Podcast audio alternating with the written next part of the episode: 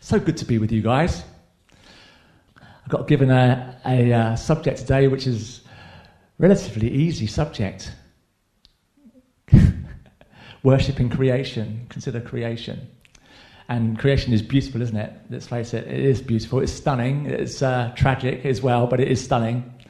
Uh, and as I'm speaking about that, I'm thinking of the Himalayas, you know, the highest mountain range in the world. And if you've not seen it, you ought to. Uh, I never use that word ought because I never like to lay a burden on anybody, but you really, the Himalayas are stunningly beautiful. And I'm going there again in October, and I'm planning to take a team. And so if you would like to see the Himalayas and hang out with me for a few days, that would be fantastic. Let me know. I'm taking a team of about five or six from uh, Refresh, my new church, and hopefully some from this church too. So, um, yeah, creation. Let's get on with it. I want to just show you a lot of pictures this morning because creation is uh, without language, isn't it? So if you don't like listening to me, and some of you may not, you know, that's okay, I don't mind. Look at the pictures and let them speak to you. That picture was taken by a friend of mine uh, called Nigel Bailey. He was disappointed on that night. He was hoping to see the Milky Way. Uh, I will show you a shot where he got the Milky Way on a different night, but it's a beautiful picture nonetheless of Durdle Door down in Dorset with the stars. I'm going to speak a little bit from Psalm 19. We already had it read out once this morning. I think that's from, is that the message or the passion? The message, okay, the message. Couldn't tell. I want to read it out from the New King James. Um, you know, I do like a physical Bible. I'm old. Uh, I get a bit nostalgic about these things. You know, there's that, there's that famous little proverb, isn't there? Show me a woman whose Bible is falling apart, and I'll show you a woman whose life's not. I feel like that proverb might fall into disuse with all of our phones and uh, electronic Bibles. they don't so easily fall into disuse. It's not so easily ruined by thumbing as a Bible. But it's good to thumb your Bible, it's good to dwell in it, it's good to spend time in it. And so we'll read a little bit of Psalm 19. The heavens declare the glory of God, and the firmament shows his handiwork. Day unto day, utters speech, and night unto night reveals knowledge. There is no speech nor language where their voice is not heard. Their line has gone out through all the earth, and their words to the ends of the world. In them he has set a tabernacle for the sun, a tent for the sun, which is like a bridegroom coming out of his chamber, and rejoices like a strong man to run its race. It's rising from one end of heaven and its circuit to the other end, and there is nothing hidden from its heat. I love that. It's a great picture. And, uh, you know, the, the history of creation is the revelation of God. The history of creation is the revelation of God. It's God seeking to revealing himself to his creatures, to his creation. And uh, that's why there was darkness in the beginning, because we didn't yet know him. And one day there's going to be no more night. We'll all know him. But the, the bit in between is rather long and slow and we're still stiff necked and rebellious, just like the Jews, as we seek to get to know Him better. But uh, creation speaks to us. And it's the first level of revelation in a way. It's the first kind of order of revelation. We can all, no matter where we're from, no matter which culture, whether we're from Sri Lanka or whether we're from England or whether we're from Nepal or wherever we might be from, South Africa, Nature will speak to us, creation will scream at us. It will speak if we just allow it. If we sit there and meditate on it, if we look at it, if we consider it, it speaks to us. And it doesn't need a language, it just needs pictures, events, colors, sounds. It speaks to us.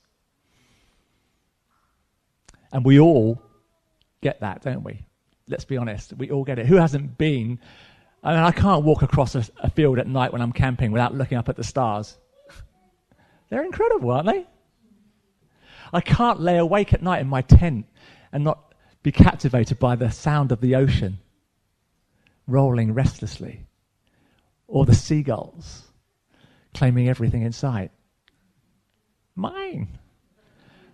You know, I can't, uh, I can't look at a mountain. I just have to drive into the Lake District and my spirit soars. Mysteriously, magically. I don't do anything. I just drive into the mountains and my spirit is lifted by just something about the, the majesty of the mountains.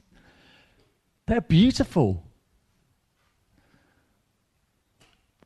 This is a language that speaks to every human being, regardless of religion. It speaks to Muslims, Sikhs, faiths. It speaks to every human being, regardless of gender, regardless of ethnicity. It doesn't matter. It just speaks to us.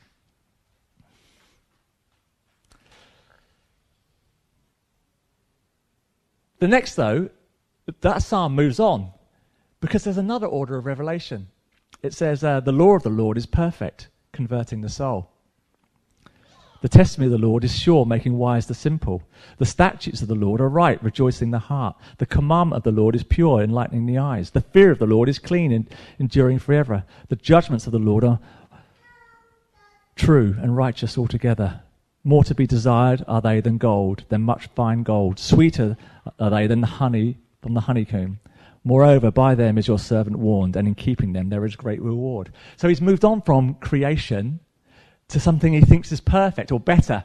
Actually, it's not perfect, it just means without blemish. Complete, as uh, that other version said. Strawberries and cream. Yeah, what's not to love? It's Wimbledon.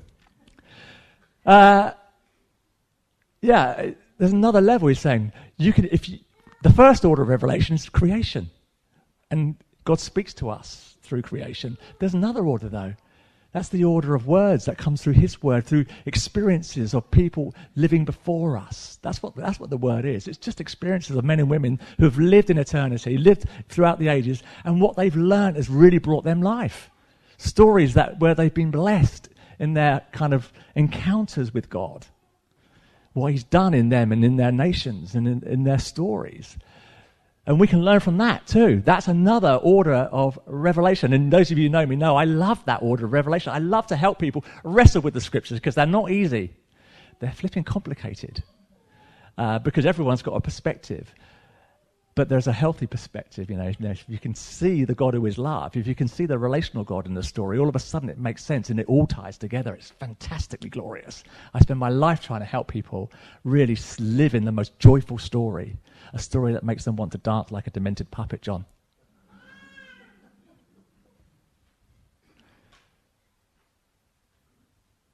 But I'm not going to do that this morning because we've got a simpler order of revelation to go in. But it doesn't stop there because then the psalmist goes on and the psalmist says, Who can understand his errors?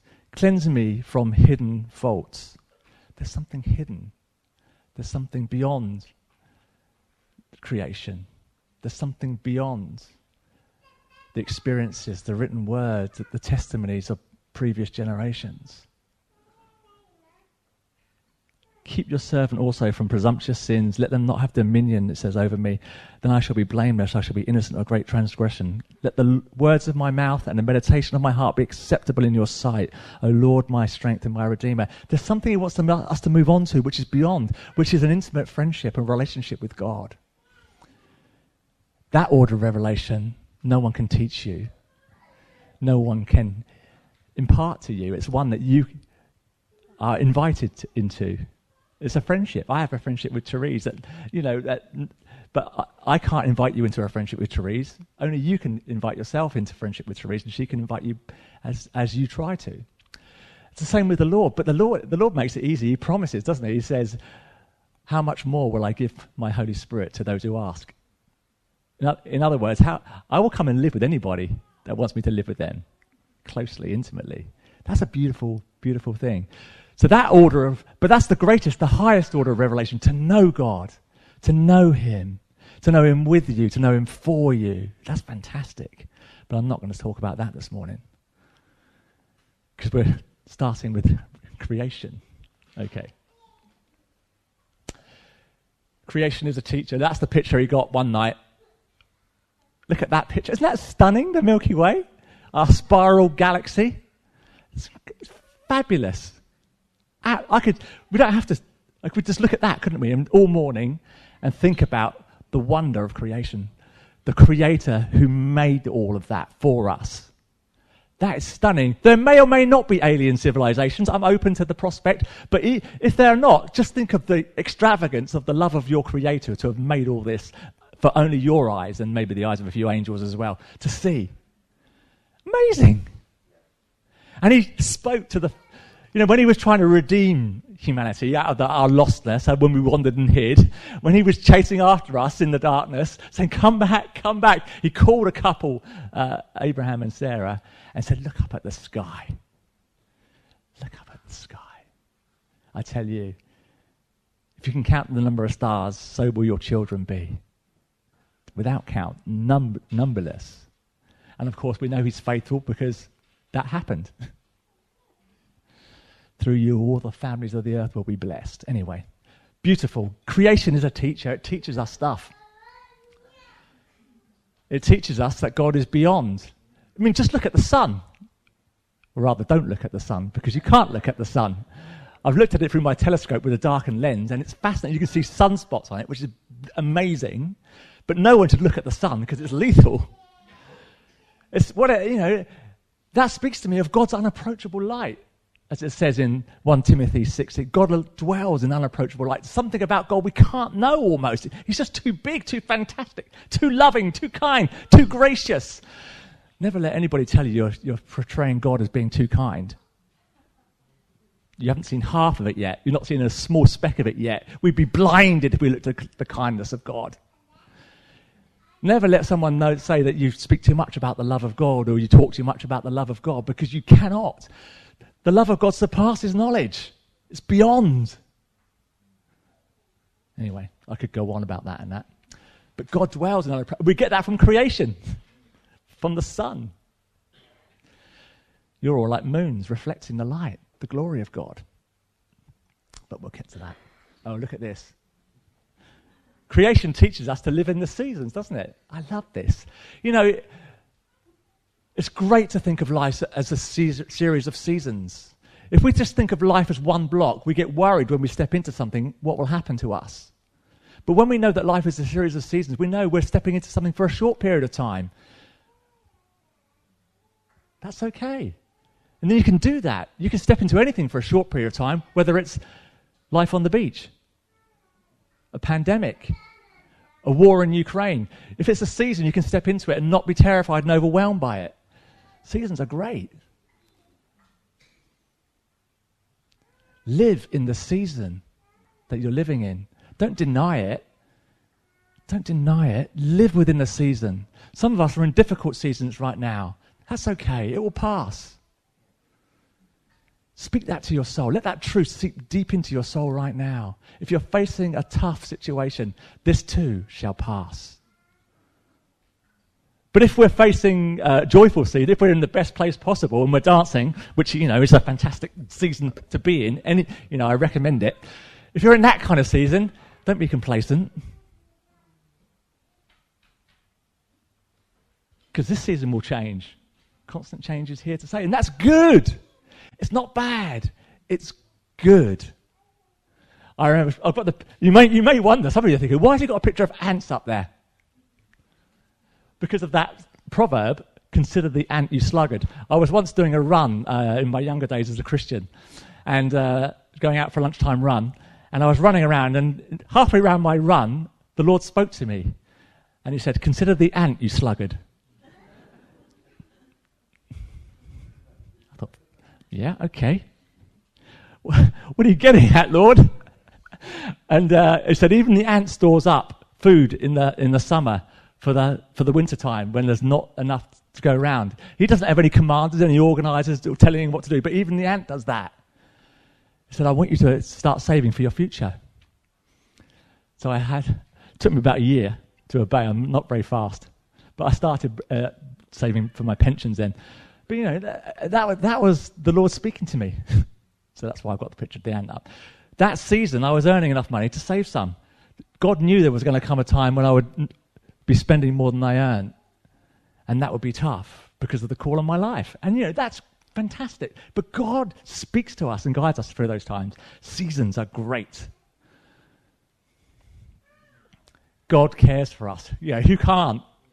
You know, if I ask you to speak of, you know, how has God spoken through creation to people in past time, this must surely come. David, commanded to go out and sleep on the hills as a young man to look after the animals, his father's animals. And in, as he dwelt there, as he laid there in the dew sodden grass, as he stayed up all night trying to protect the sheep from the lions and the wolves and whatever else, and the bears, the thought came to him how am I going to lead my life? What am I going to let lead me? And he says, The Lord is my shepherd. Just as I look after these sheep, he looks after me. He's going to lead me in good places green pastures, still waters. Even if I walk through the toughest of places, He's going to be there with me. Wow. Fantastic. Isn't that it's a simple picture, isn't it? But so profoundly beautiful. We quote it as today as all over the world. Fantastic. It's good for our souls. This is simple stuff, but profoundly good stuff if we let it just rest in us, if we stew on it, if we think about it. The Lord is my shepherd. Wow. The Lord is your shepherd. You shall not lack. It's beautiful. Let that, if you're facing lack at the moment in any way, and uh, you know most of us face lack at one time or other, let that deeply, deeply dwell in you right now. The Lord is your shepherd. He will provide for you. It's incredible. This picture was taken by my cousin John, lives up in Manchester. Isn't that fantastic? Absolutely fantastic. But creation speaks it, to us of the fact we need new creation, doesn't it? Come on, you're looking blankly at me now. Doesn't it? Come on. Something's wrong, isn't it? That's why Isaiah says there's going to come a time, there's going to come a day when God is going to make all things new, when the wolf will lie down with the lamb. Couldn't find a picture of the wolf and the lamb, but my cousin's picture of a kingfisher playing with a stickleback. He's not very friendly. I don't know if it's a stickleback, but could could could be. But it, creation even speaks us, to us of the fact that actually there needs to be new creation. One day, heaven will fill earth. God's going to move in. When enough of us are saying, Come, Lord Jesus, you won't be able to resist moving in with us. Until that day, we need new creation. And you are new creation. You're already a place where heaven and earth overlap. But we want the whole earth to be renewed in the goodness of God. I took that picture. It's not very good, but it was on my bird feeder. Jesus says, doesn't he? Consider the birds, Matthew 6:26. Your father feeds them. Don't worry if you haven't that food. Where are you going to get your next tomato from if the shelves are empty? Don't worry. Don't go certainly don't go hoarding and storing as many as you can, just in case. but we do, don't we? We let fear creep in. We let the enemy creep in and say, "Yeah, you're going to be in trouble now." But Jesus says, no, consider the birds. God feeds them. That's a, a rose from my garden. God says, You're beautiful. Don't worry about what you wear. Don't have to worry about, you know, I like clothes as much as the next person, but don't worry about them. Don't let them be a stress. He says, don't overfixate on them. You're beautiful. Consider the lilies. They're, Solomon wasn't clothed half as finely as they are in all of his wealth. Anyway, simple things. You are beautiful. Never let the world say you're ugly. You're somehow deficient, lacking. God thinks you're beautiful. That's the truth. He's made you beautiful. You're the apple of his eye. he looks at you and pride swells up in his heart. Come on. You're dearly loved children.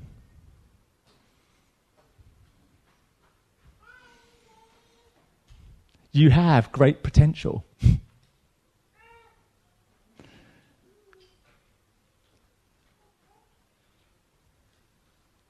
Every one of us. And Jesus knew that. And he says, unless a grain of wheat falls into the ground and dies, it remains just a grain of wheat. Don't think you somehow got to preserve what I've given you, protect it from the world. Give it away, lay it down, and watch me multiply it. That's the way the world works. That's the way creation works. I've built it in to creation. That's the way I'm going to work through you. The more you try and grab on and hold on to, it's going to slip through your fingers. Give it away. Be generous. Lay it down and watch me multiply it. Simple stuff, isn't it? Simple, but so profoundly powerful. All from just looking at creation. It's my son. Not the son, my son. Kissing the sun. You are significant. Jesus says you're the light of the world.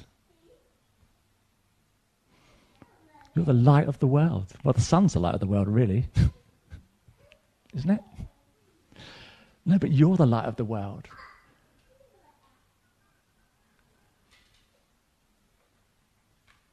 You are the light of the world. Meditate on that. Take a few moments. When it gets dark later tonight, light a candle, just put it in the room. Meditate on that. You are the light of the world. You bring light to dark places. You're significant in God's plans. He refuses to do anything without you. That's what it says in Amos chapter 3, verse 7 really significant, guys. Embrace your significance.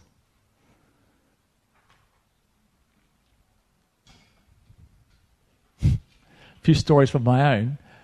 That's a picture of a long eared owl from our garden. I've already told you I love the mountains. I could have spent the whole morning just talking about mountains, the mountain paths. My favourite place on the back of Stickle Tarn, going up Pavey Ark, uh, where there's a cliff and my kids make me climb it every year. They don't make me, I love it. But, you know, uh, it, it looks for all the world that you can't go up that cliff. But if you walk to the foot of it, there's a, there's a way that opens up. And it always speaks to me that I make a way where there is no way. But I could tell you a hundred stories, a thousand stories probably, of different just ways that God speaks to me in the mountains. But the way my soul is refreshed, the new perspectives I get as I look down from the, from the hills, mountains are good for me. just like the Bible is, because God speaks to me in them.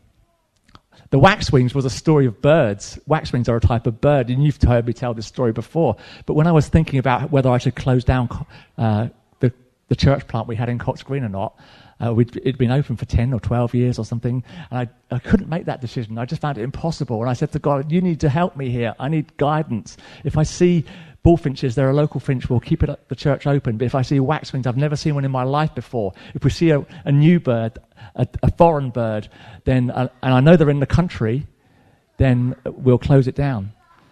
Within two weeks, God brought a whole flock of waxwings to my garden for a month, every day for a month. Every day for a month. I'd never seen them before or since. So I knew that God was speaking to me through creation. he brought them to me. And I had twitchers coming to my house asking if they could come in and take pictures. Another time, um, when I was handing on River, we were, I was deciding to pass on River uh, to Kerry Davis. And I was, t- I was torn because I love you guys and I wanted to carry on serving. I felt like I had stuff to carry on bringing. But I was also looking at stuff that was going on and thinking, actually, it's probably a good time for me to step away, to hand on in a good fashion. And I, and I made that decision to hand on the church, a painful one. And that day or that week, I discovered we had three long eared owls in our garden. And God says to me, I'm with you, Father, Son, and Holy Spirit, Colin. I'm with you through this difficult period. We had them with us for six months. We had Twitchers come in again to our garden to take pictures, and that's one of the ones they took. One of them came back the next year. You know, but this is good. This is fantastic. God speaks to us, doesn't he, through creation, guys? I want him to speak to your heart this morning. I could have just played all the pictures and let, let them speak to you, really. I should have done. Forgive me.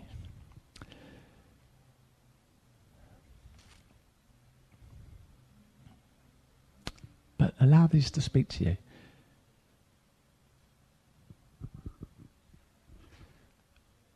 We're going to have communion in a minute. But I, in this moment, be quiet. You may need to close your eyes. You may need to take yourself to a happy place, to Dolgelly in Wales or some other happy place. You may need to take yourself to a river, a sea, a mountain, a favourite walk in the woods locally, or pet. the birds in your garden the flowers in your garden. Take yourself to a beautiful space. Allow the Lord just to fill you again with the wonder of creation and ask Him what He might say to you through the images that come to your mind. Let them refresh your heart.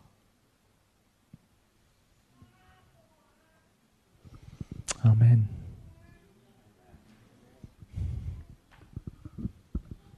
Thank you, Colin. That was amazing.